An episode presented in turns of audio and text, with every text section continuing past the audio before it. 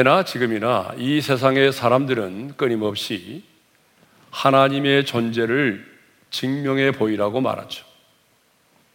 하나님이 살아계신다면 하나님을 보여달라는 것입니다. 8절도 보게 되면 빌립이 예수님께 나와서 우리에게 아버지를 보여주소서라고 요청합니다. 그때 예수님은 이 빌립의 물음에 빌립아, 내가 이렇게 오래 너희와 함께 있으되 내가 나를 알지 못하느냐? 나를 본 자는 아버지를 보았거늘 어찌하여 아버지를 보이라 하느냐? 라며 책망을 하셨습니다.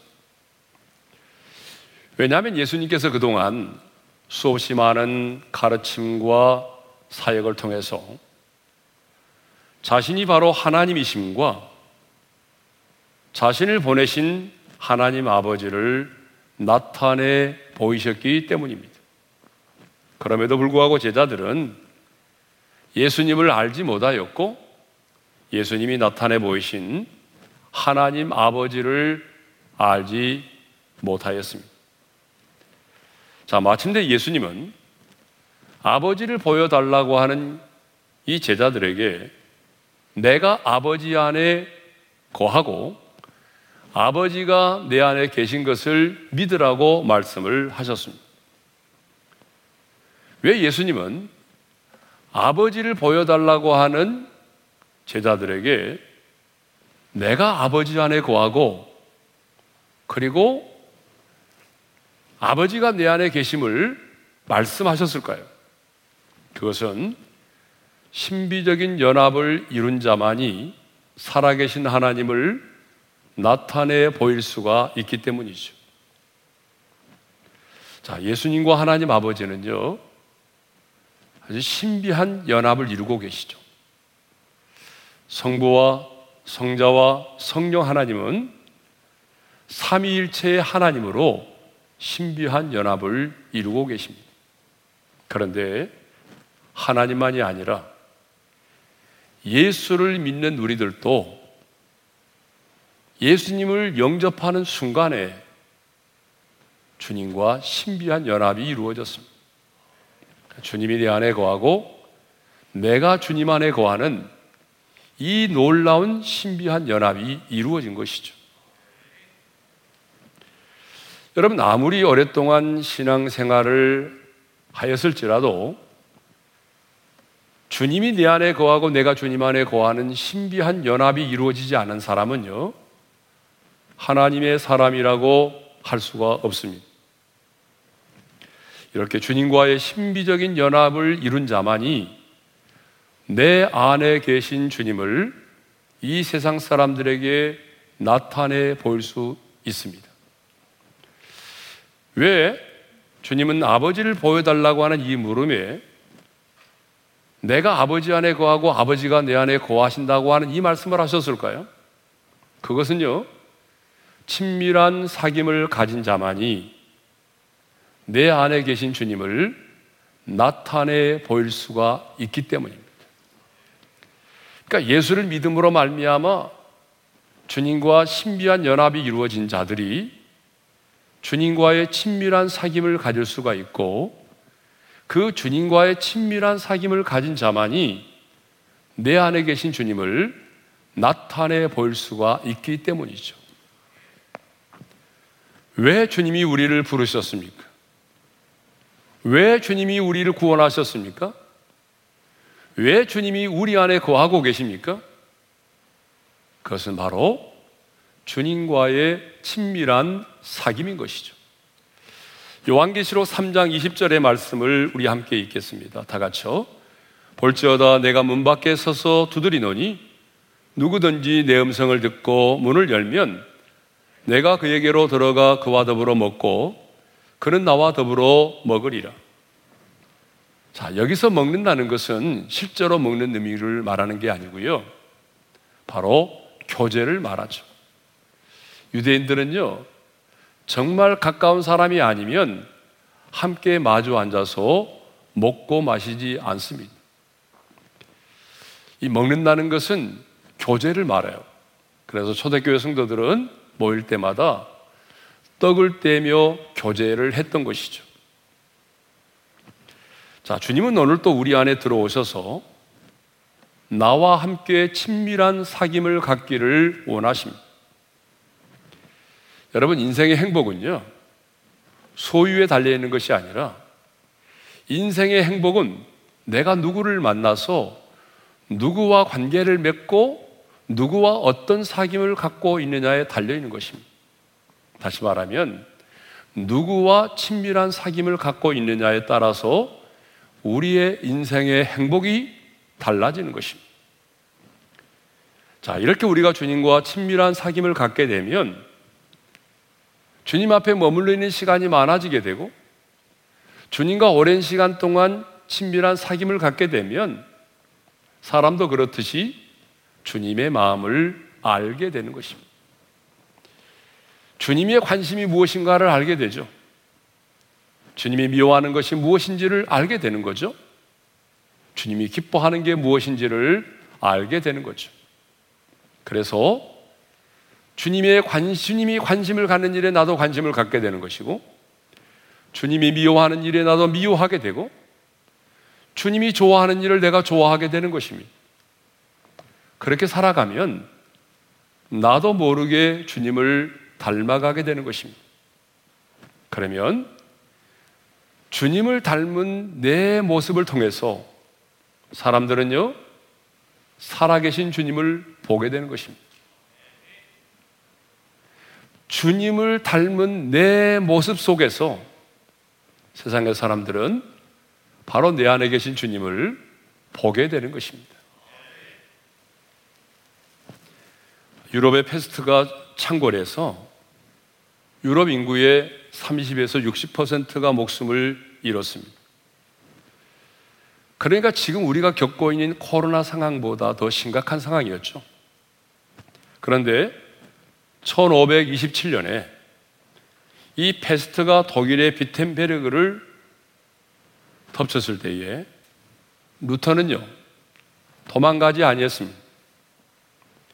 오히려 남아서 그 페스트로 인해서 고통당하는 사람들을 섬기며 돌보는 일을 하였습니다.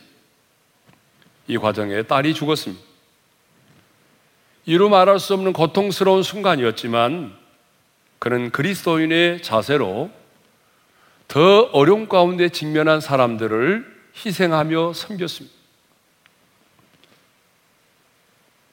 모든 사람이 힘들어할 때에 하나님의 사람 이 루터는 도망가지 않고 그 현장 속에서 사람들을 위로하고 희생하며 섬김으로 내가 믿는 하나님이 어떤 분이신가를 이 세상의 사람들에게 나타내 보였던 것입니다.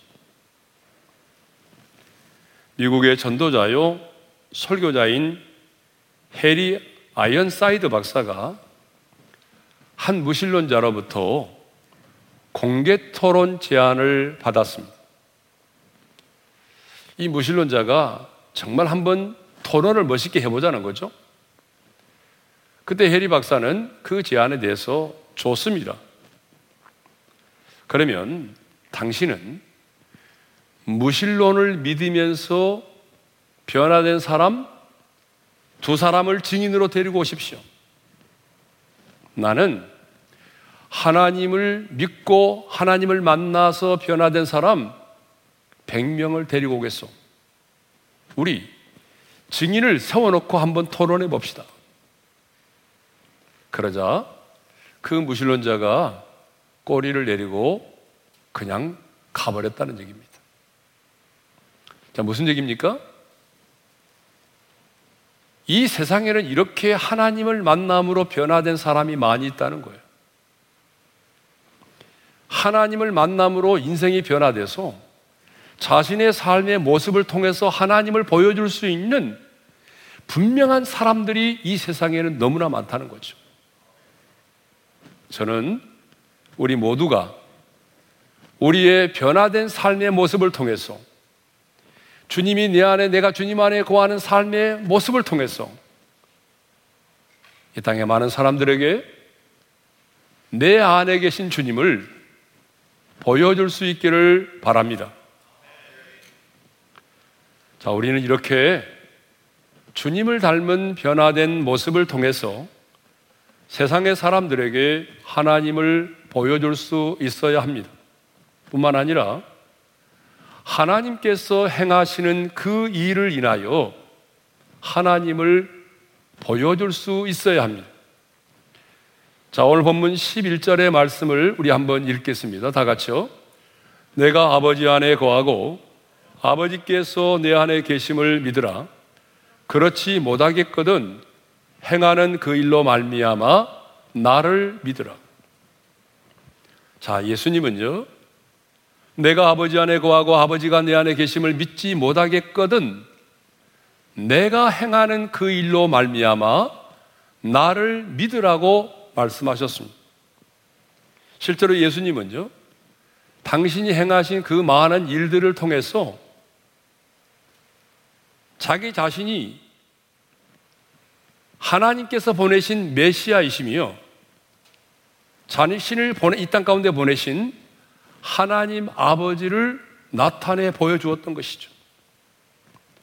예수님은 공생애를 시작하시면서 물이 변하여 포도주가 되는 기적을 행하셨습니다. 보리떡 다섯 개와 물고기 두 마리 오천 명을 먹이는 기적을 행하셨습니다. 심지어는요, 썩어져 냄새나는 죽은 나사로를 살리셨습니다.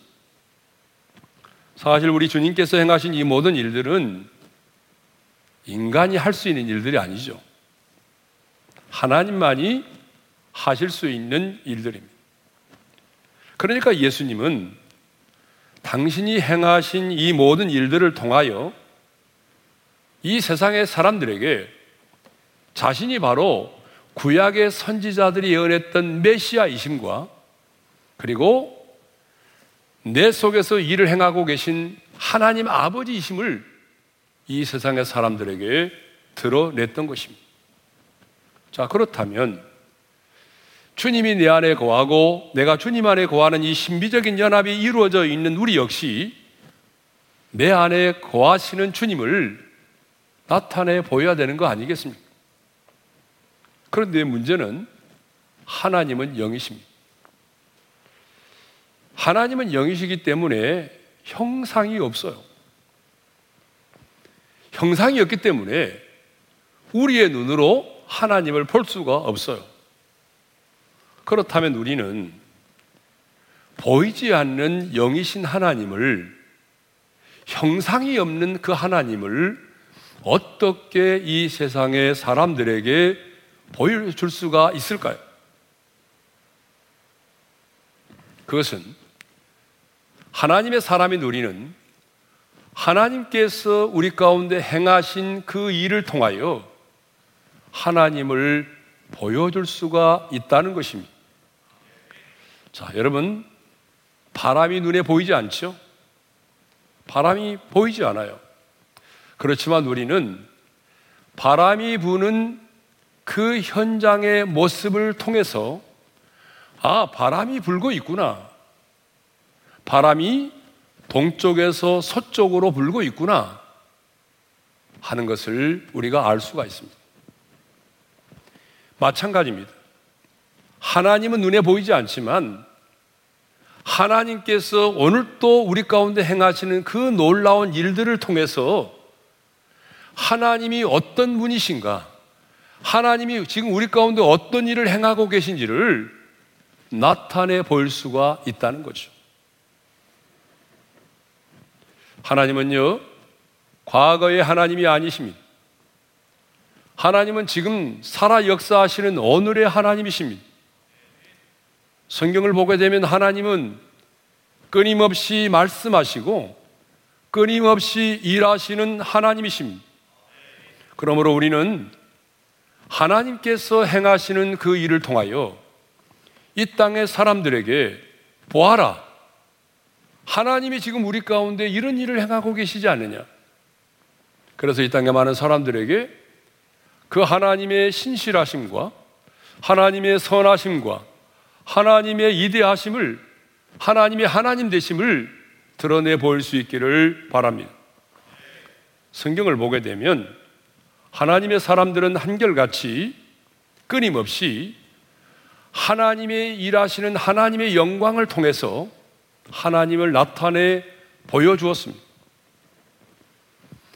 바로 앞에 선 모세를 보십시오.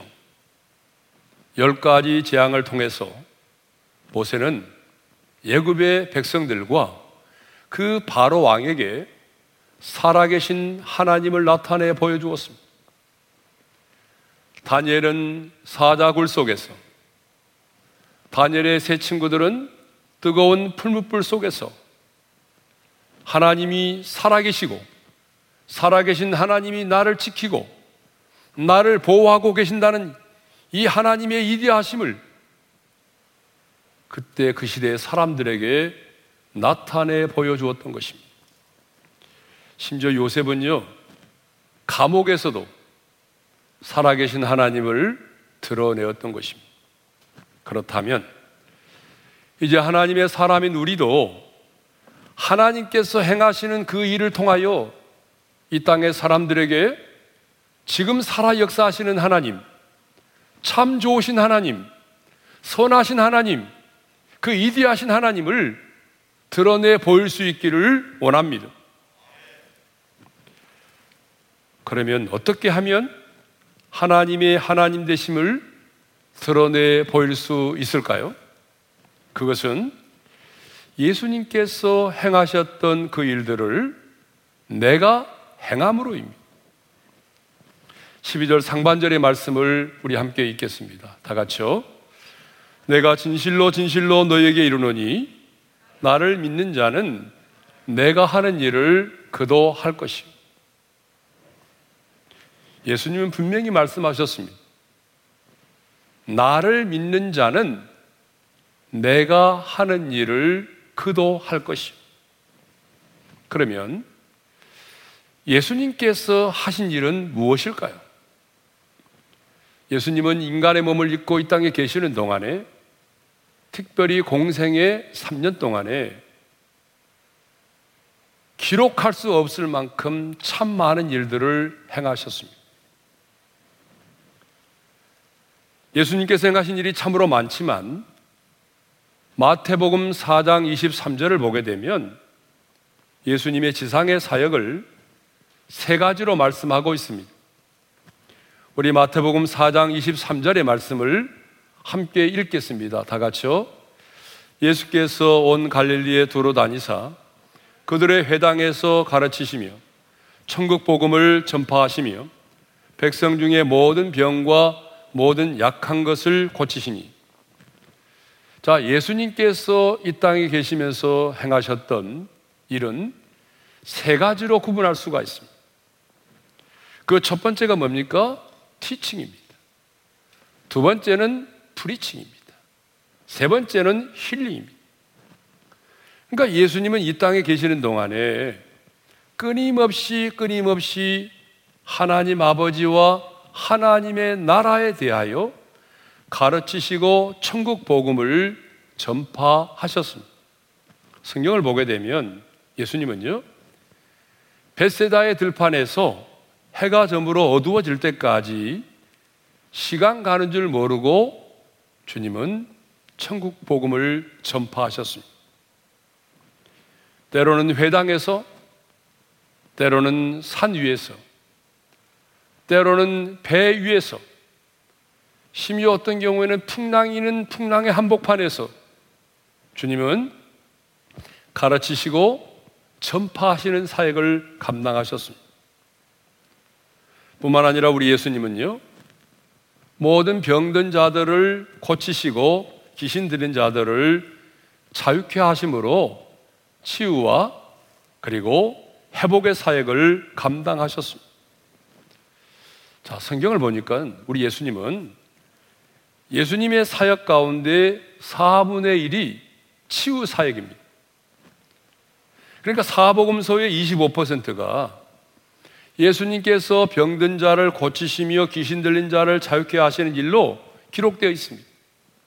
그러므로 여러분, 이 병든 자를 고치고 귀신 들린 자를 자유케 하는 이 사역은 예수님의 사역 가운데 굉장히 중요한 사역이었습니다.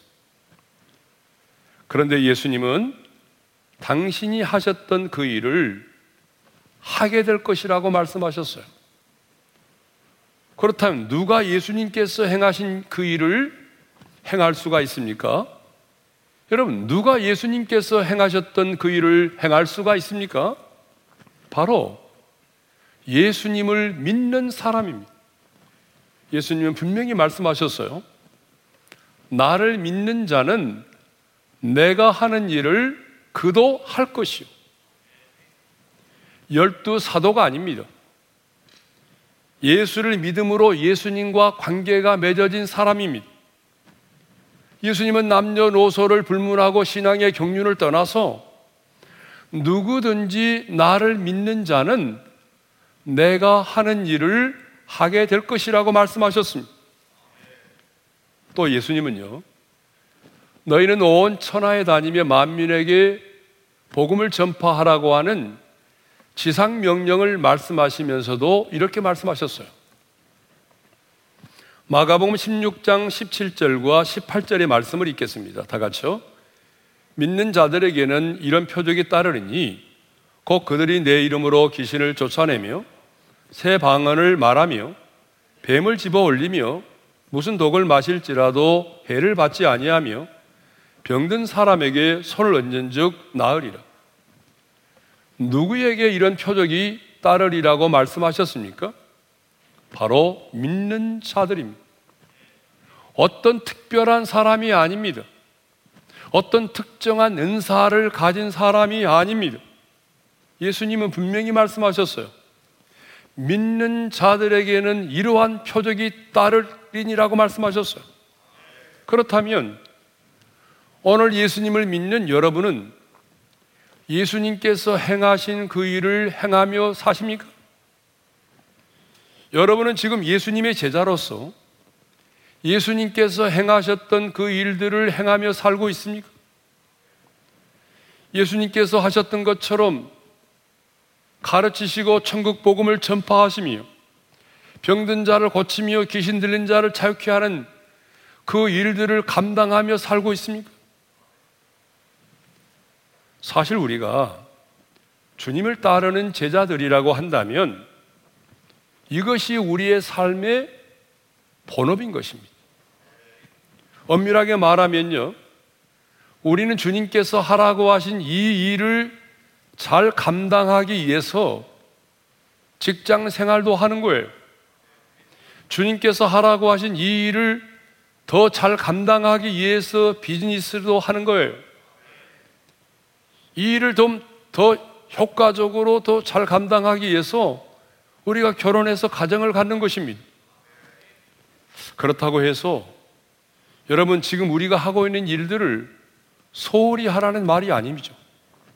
하나님의 사람의 누리는요, 이 세상의 사람들보다도 우리에게 맡겨준 그 일을 더 최선을 다하여 감당해야 됩니다. 그러면서도 우리는 주님이 우리에게 하라고 하신 그 일을 우리의 삶의 현장에서 감당해야 되는 것입니다. 우리 교회 성도들 가운데 보게 되면요. 이제 직장에 들어가서 입사한 지 얼마 되지 않았음에도 불구하고 여러분 직장에 들어가게 되면요. 이제 입사한 사람이라면 얼마나 해야 될 일이 많아요. 그 직장의 분위기도 일으켜야 되고 좀 상사들과도 좋은 관계를 맺어야 되고 하는 일도 많고 그렇잖아요. 그럼에도 불구하고 들어간 지 얼마 되지 않았음에도 기도하면서 직장 안에서 신뢰를 만들어냅니다. 예, 그런 분들이 많이 있어요. 예. 들어가서 얼마 되지 않았는데 기도합니다. 하나님, 이 직장 가운데 믿음의 사람들을 만나게 도와주십시오. 그리고 믿음의 사람들로 이 직장을 위해서 함께 기도하고 복음을 전할 수 있게 해 주십시오. 그래서 마침내 신뢰를 만들고 자투리 시간에 모여서 기도하고 자신들이 몸담고 있는 그 직장을 위해서 기도하고 그렇습니다.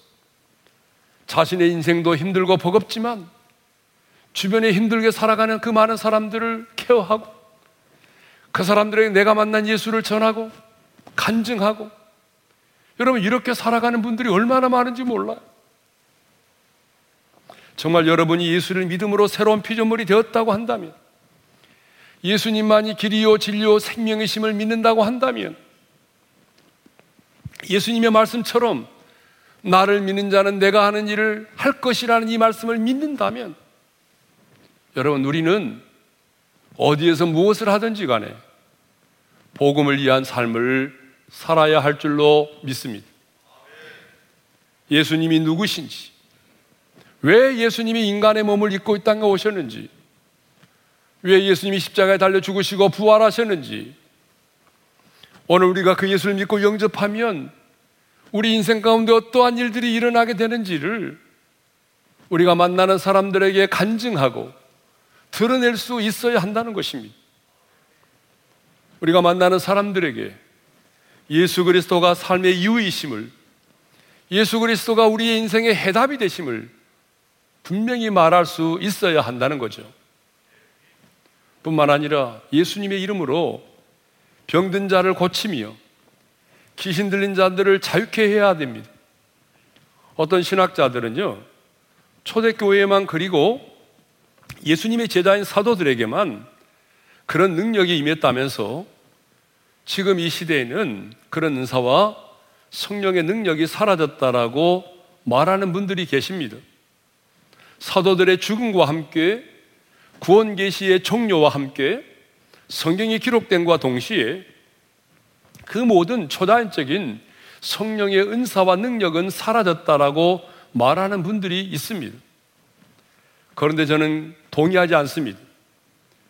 성경 어디에도 그 성령의 은사와 능력이 초대교회와 사도들로 끝이 났다고 말한 적이 없습니다.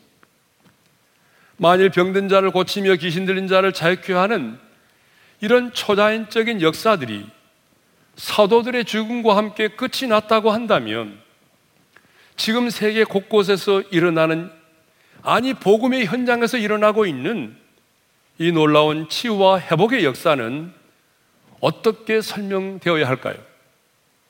그러므로 우리는 하나님의 능력과 역사를 제한해서는 안 됩니다. 하나님은 어제나 오늘이나 영원토록 동일하신 분이십니다. 그러므로 하나님은 오늘도 당신을 믿는 사람들을 통해서 예수님께서 행하셨던 그 일들을 이 땅 가운데서 행하게 하심으로 보이지 않는 하나님 당신을 나타내 보이기를 원하십니다. 자, 사도행전을 보게 되면 복음은요, 언제나 듣는 복음과 보는 복음이 있었습니다. 빌립이 사마리아 성에 내려가서 그리스도를 백성에게 전파했을 때에 이런 일들이 일어났죠. 다 같이 읽겠습니다. 다 같이요. 우리가 빌립의 말도 듣고 행하는 표적도 보고 한 마음으로 그가 하는 말을 따르더라. 사마리아 성의 사람들은요, 빌립이 전하는 복음도 들었습니다. 뿐만 아니라 빌립이 복음을 전할 때에 그 현장 가운데 일어나는 놀라운 표적도 함께 보았다는 거죠. 그러면 빌립이 그리스도를 전파할 때에 어떠한 표적들이 나타났습니까? 자, 우리 사도행전 8장 7절과 8절의 말씀을 함께 읽겠습니다. 다 같이요. 많은 사람에게 붙었던 더러운 귀신들이 크게 소리를 지르며 나가고 또 많은 중풍병자와 못 걷는 사람이 나으니 그 성에 큰 기쁨이 있더라. 여러분, 빌립이 사마리아 성에 들어가서 주 예수의 복음을 전했더니 많은 사람의 몸에 붙어 있던 귀신들이 소리를 지르며 나갔다는 거예요. 사람의 몸 속에 있는 귀신이 아니라 몸에 붙어 있는 수많은 귀신들이 소리를 지르면서 떠나갔습니다. 중풍병자와 또 걷지 못하는 사람들이 나음을 입어서 일어나 걷게 되는 놀라운 일이 일어난 거죠. 이 일로 인해서 사마리아 성에 큰 기쁨이 임했다라고 말하죠. 여러분, 이렇게 한 사람이 중요합니다. 복음을 위해서 살았던 한 사람, 그 빌립이 사마리아 성에 들어가 주 예수의 복음을 전했더니 많은 사람들이 그 복음도 듣고 일어나는 표적을 보면서 그 성에 놀라운 기쁨이 임했다는 거죠. 이 말은 무슨 말이냐면 빌립 한 사람이 복음을 전함으로 인해서 그 성이 뒤집어졌다는 것을 의미합니다. 물론 병든 자들이 고침을 받고 귀신들이 떠나가는 것은 하나님 나라의 본질이 아닙니다. 여러분, 하나님 나라의 본질이 뭐죠? 주님의 통치죠. 왕 대신 주님의 다스림이 바로 하나님의 나라인 것입니다. 그런데 왕 대신 주님의 통치가 우리 가운데 이루어지면 여러분 너무나 자연스럽게 치유와 회복이 일어난다는 거죠. 그러니까 치유와 회복은 하나님 나라의 본질은 아니지만 하나님의 나라의 현상이라고 말할 수 있는 거죠. 그래서 예수님은 마태복음 12장 28절에서 이렇게 말씀을 하셨습니다. 우리 함께 읽겠습니다. 다 같이요. 내가 하나님의 성령을 힘입어 귀신을 쫓아내는 것이면 하나님의 나라가 이미 너희에게 임하였느니라. 귀신을 쫓아내는 것과 하나님의 나라가 임한 것을 연관시켜 말씀하셨어요. 병든 자들이 고침을 받고 귀신들이 떠나가는 것은 하나님의 나라가 우리 가운데 임했다라고 하는 하나의 사인입니다. 그러므로 여러분 하나님의 나라가 임하면 병든 자들이 고침을 받고 귀신들이 떠나가는 것은 너무나 자연스러운 현상인 것입니다. 예수님의 부활의 생명에 의해서 사망이 삼킨 바 되었던 것처럼 어둠도 빛이 임하면 물러가게 되어 있습니다. 여러분, 빛이 임했음에도 불구하고 떠나지 않고 버티고 있는 어둠을 본 적이 있습니까? 아무리 칠흑 같은 어둠이라 할지라도 빛이 임하면 빛이 임한 만큼 빛의 속도만큼 떠나게 되어 있습니다. 마찬가지로 생명의 빛 대신 주님이 임재하시면 어둠의 영은 떠나가게 되어 있습니다.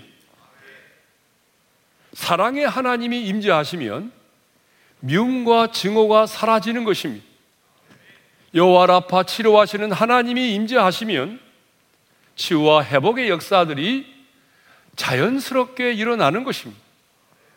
마귀를 멸하시고 승리하신 우리 주님이 임재하시면 어둠의 영들이 일곱 길로 떠나가게 되는 것입니다. 그래서 예수님은요, 70인 전도단을 파송하시면서 이렇게 말씀하셨습니다.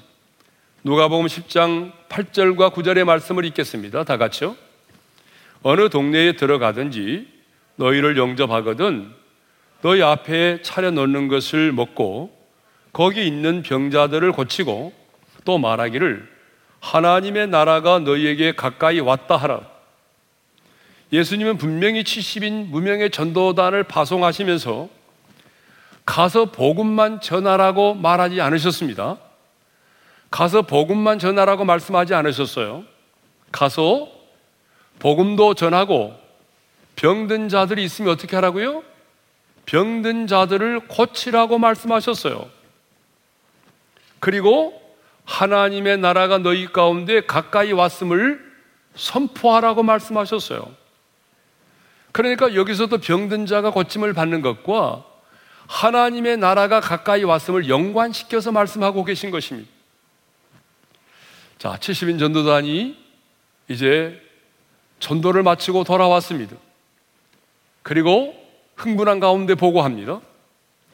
귀신들도 우리에게 항복하더이다. 귀신들도 우리에게 항복하더이다. 이런 놀라운 보고를 드렸어요. 그때 주님은 그 70인 전도단들에게 아주 중요한 말씀을 하셨습니다. 누가복음 10장 19절의 말씀을 읽겠습니다. 다 같이요. 내가 너희에게 뱀과 정갈을 밟으며 원수의 모든 능력을 제어할 권능을 주었으니 너희를 해칠 자가 결코 없으리라. 여기서 뱀과 정갈은 뭘 말하죠? 악한 영을 말하죠. 그런데 예수님은요, 악한 마귀를 발로 밟으며 악한 마귀를 밟으며 원수의 모든 권능을 원수의 모든 능력을 제어할 권능을 주었다라고 말씀하시죠. 근데 여러분 시제를 잘 보세요. 앞으로 주실 것이다가 아니잖아요. 이미 주었다라고 말씀하세요. 그러니까 이제 예수를 믿고 복음을 전하고자 하는 그 70명의 무명의 전도자들에게 내가 이미 뱀과 정갈을 밟으며 원수의 모든 능력을 제어할 권능을 주었다라고 말씀하신 것입니다. 그러므로 너희를 해야 할 자가 결탄코 없으리라고 말씀하신 거예요. 자, 주님은 누구에게 이런 권세와 능력을 주셨습니까? 여러분, 열두 사도입니까? 아닙니다. 무명의 70인인 전도단입니다. 성경에 그 사람들의 이름이 기록되어 있지도 않아요. 복음 전파의 사명을 감당하고자 하는 사람들이죠. 사랑하는 성도 여러분, 하나님은요, 하나님의 자녀된 저와 여러분들에게 하나님의 자녀된 권세를 허락하셨습니다. 요한복음 1장 12절의 말씀을 읽겠습니다. 다 같이요. 영접하는 자, 곧 그 이름을 믿는 자들에게는 하나님의 자녀가 되는 권세를 주셨으니. 자, 우리가 예수를 믿게 되면 가장 먼저 신분의 변화가 주어지죠. 그런데 신분의 변화로 끝나는 것이 아닙니다. 하나님의 자녀된 우리에게 권세가 주어졌다는 거예요. 그러면 하나님께서 우리에게 주신 하나님의 자녀된 권세는 무엇일까요? 저는 두 가지로 생각합니다. 첫째는 뭐냐면 우리가 예수의 이름을 힘입어 은혜의 보좌 앞에 당당히 담대히 나아가는 것입니다. 여러분, 누가 감히 거룩하신 하나님의 보좌 앞에 담대히 나아가서 하나님을 예배할 수 있단 말입니까? 누가 감히 왕 중에 왕이신 그 거룩하신 하나님을 아빠, 아버지라고 부르며 기도할 수 있단 말입니까? 하나님의 자녀된 권세를 가진 자만이 은혜의 보좌 앞에 나아가 하나님을 예배할 수 있고 기도할 수 있고 우리의 마음을 토로할 수가 있는 것입니다. 하나님의 자녀된 자에게 주신 그 권세의 또 하나의 의미는 바로 예수님의 이름으로 뱀과 정갈을 밟으며 원수의 모든 능력을 제어하는 것입니다. 그렇기 때문에 여러분, 우리가 예수님의 이름으로 명하면 더러운 영들이 떠나가는 거 아니겠습니까? 여러분, 귀신을 쫓아내는 것은 제가 여러 차례 말씀드렸잖아요. 귀신을 쫓아내는 것은 은사가 아니라 권세입니다. 성경 어디를 봐도 귀신을 쫓아내는 은사가 없어요. 축사의 은사가 언급되고 있지 않습니다. 귀신을 쫓아내는 것은 은사의 문제가 아니라 하나님의 자녀는 우리에게 주신 권세의 영역입니다. 그러니까 여러분들이 하나님의 자녀된 권세를 가지고 있다면 이제는 그 권세를 사용하셔야 됩니다. 근데 우리 장로교 신자들은요, 여러분 다른 교단에 비해서 하나님의 자녀된 권세를 별로 사용할 줄 모릅니다. 알고는 있는데 하나님의 자녀된 권세를 가지고 있다는 것은 알고 있는데 하나님의 자녀된 권세를 별로 사용하지 않는다는 거죠. 저는 목회를 하면서 지금까지 수를 헤아릴 수 없을 만큼 많은 귀신들을 내어 쫓았습니다. 그런데 하나님은 저만이 아니라 예수를 믿어서 하나님의 자녀된 우리 모두에게 그런 권세를 주셨습니다. 그러므로 우리는 이제 예수님께서 행하셨던 그 일들을 행함으로 우리 안에 계신 그 주님을 이 세상의 사람들에게 나타내 보일 수 있기를 바랍니다. 주님이 행하셨던 그 가르치는 일과 천국 복음을 전파하시는 일과 병든 자들을 고치고 귀신 들린 자들을 자유케 하시는 그 일을 통해서 바로 내 안에 계신 하나님을 이 세상의 사람들에게 똑똑하게 분명하게 나타내 보일 수 있기를 주님의 이름으로 축원합니다. 자, 주신 말씀을 마음에 새기면서 우리 갈릴리 마을 그 숲속에서 찬양을 드리겠습니다. 갈릴리 마을 그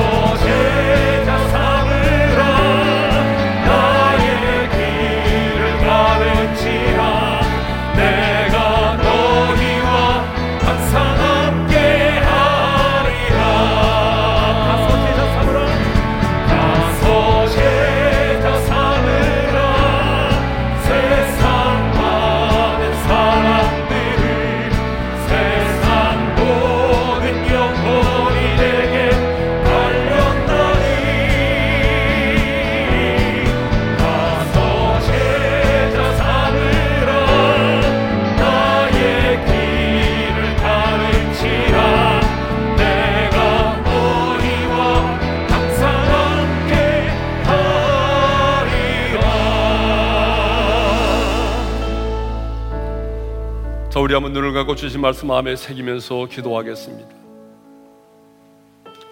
이 세상의 사람들은 끊임없이 우리에게 진짜 하나님 살아계시냐? 그렇다면 그 살아계신 하나님을 보여달라고 말하죠. 이 세상 사람들의 요구에 여러분은 어떻게 대답하고 계십니까? 주님은 아버지를 보여달라고 하는 이 빌립의 물음 앞에서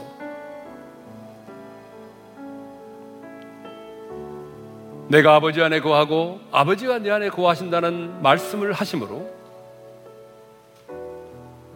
주님과의 친밀한 사귐을 가진 자만이 하나님을 보여줄 수 있음을 말씀하셨습니다. 더 나아가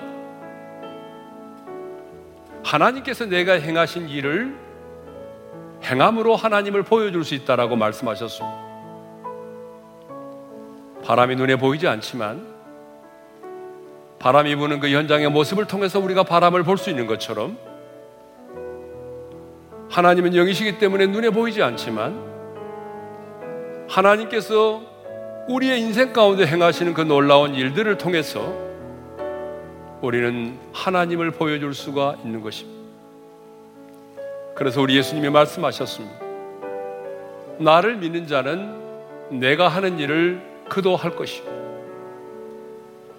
특별한 사람이 아닙니다. 예수를 믿는 사람은 주님과 신비적으로 연합되어 있기 때문에 주님이 하시는 일을 우리도 할 수 있다라고 말씀하셨습니다. 주님이 땅에 계시는 동안에 끊임없이 가르치시고 전파하시고 치유하시는 일을 하셨습니다. 그렇다면 이제 우리도 우리의 삶의 현장에서 끊임없이 하나님의 나라와 복음을 가르치고 전파하며 치유하고 회복하는 일들을 감당해야 합니다. 하나님이 내게 주신 자녀된 권세를 사용하셔야 됩니다. 그래서 이 세상의 사람들에게 지금도 살아 역사하시는 하나님, 내가 믿는 하나님이 얼마나 이디하시고 신실하시고 선하신 하나님이신지 그 하나님을 드러내 보일 수 있어야 합니다. 이 시간 우리 기도할 때에 하나님, 하나님을 보여달라고 하는 이 시대의 사람들에게 하나님이 행하신 그 일들을 통하여 하나님을 보여줄 수 있기를 원합니다. 나도 주님의 말씀처럼 주님이 하시는 그 일을 이 땅 가운데 행하게 도와주십시오. 내 삶의 현장에서 무엇을 하든지 간에 천국 복음을 전하고 가르치고 치유하고 회복하는 일들을 해서 내 안에 계신 하나님을 이 땅의 사람들에게 드러내 볼 수 있기를 원합니다. 하나님의 자녀된 권세를 마음껏 사용할 수 있기를 원합니다. 우리 주신 말씀 붙들고 함께 기도할까요? 함께 기도하며 나갑니다. 아버지 하나님 감사합니다.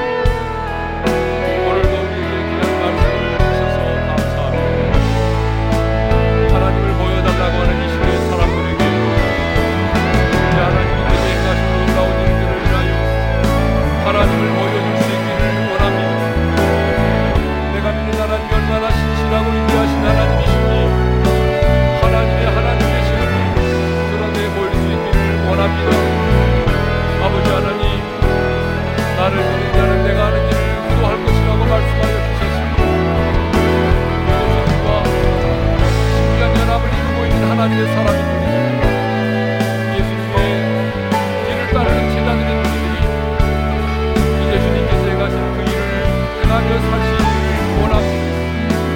우리의 삶의 현장 속에서 우리도 주님처럼 천국의 복음을 전하며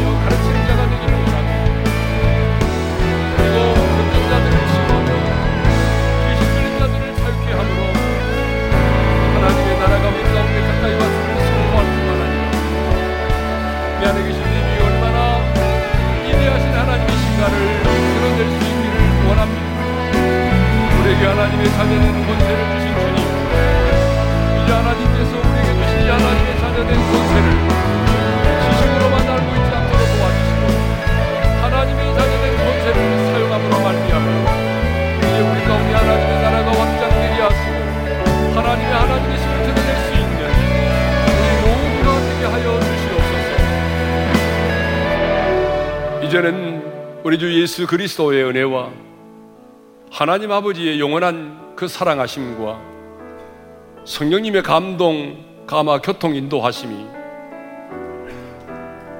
내 삶의 현장에서 하나님께서 행하신 그 일을 통하여 살아계신 하나님을 보여주고 하나님의 나라가 우리 가운데 임하였음을 선포하며 하나님의 하나님 되심을 만방에 드러내기를 소망하는 모든 지체들 위해 이제로부터 영원토로 함께 하시기를 축원하옵나이다. 아멘.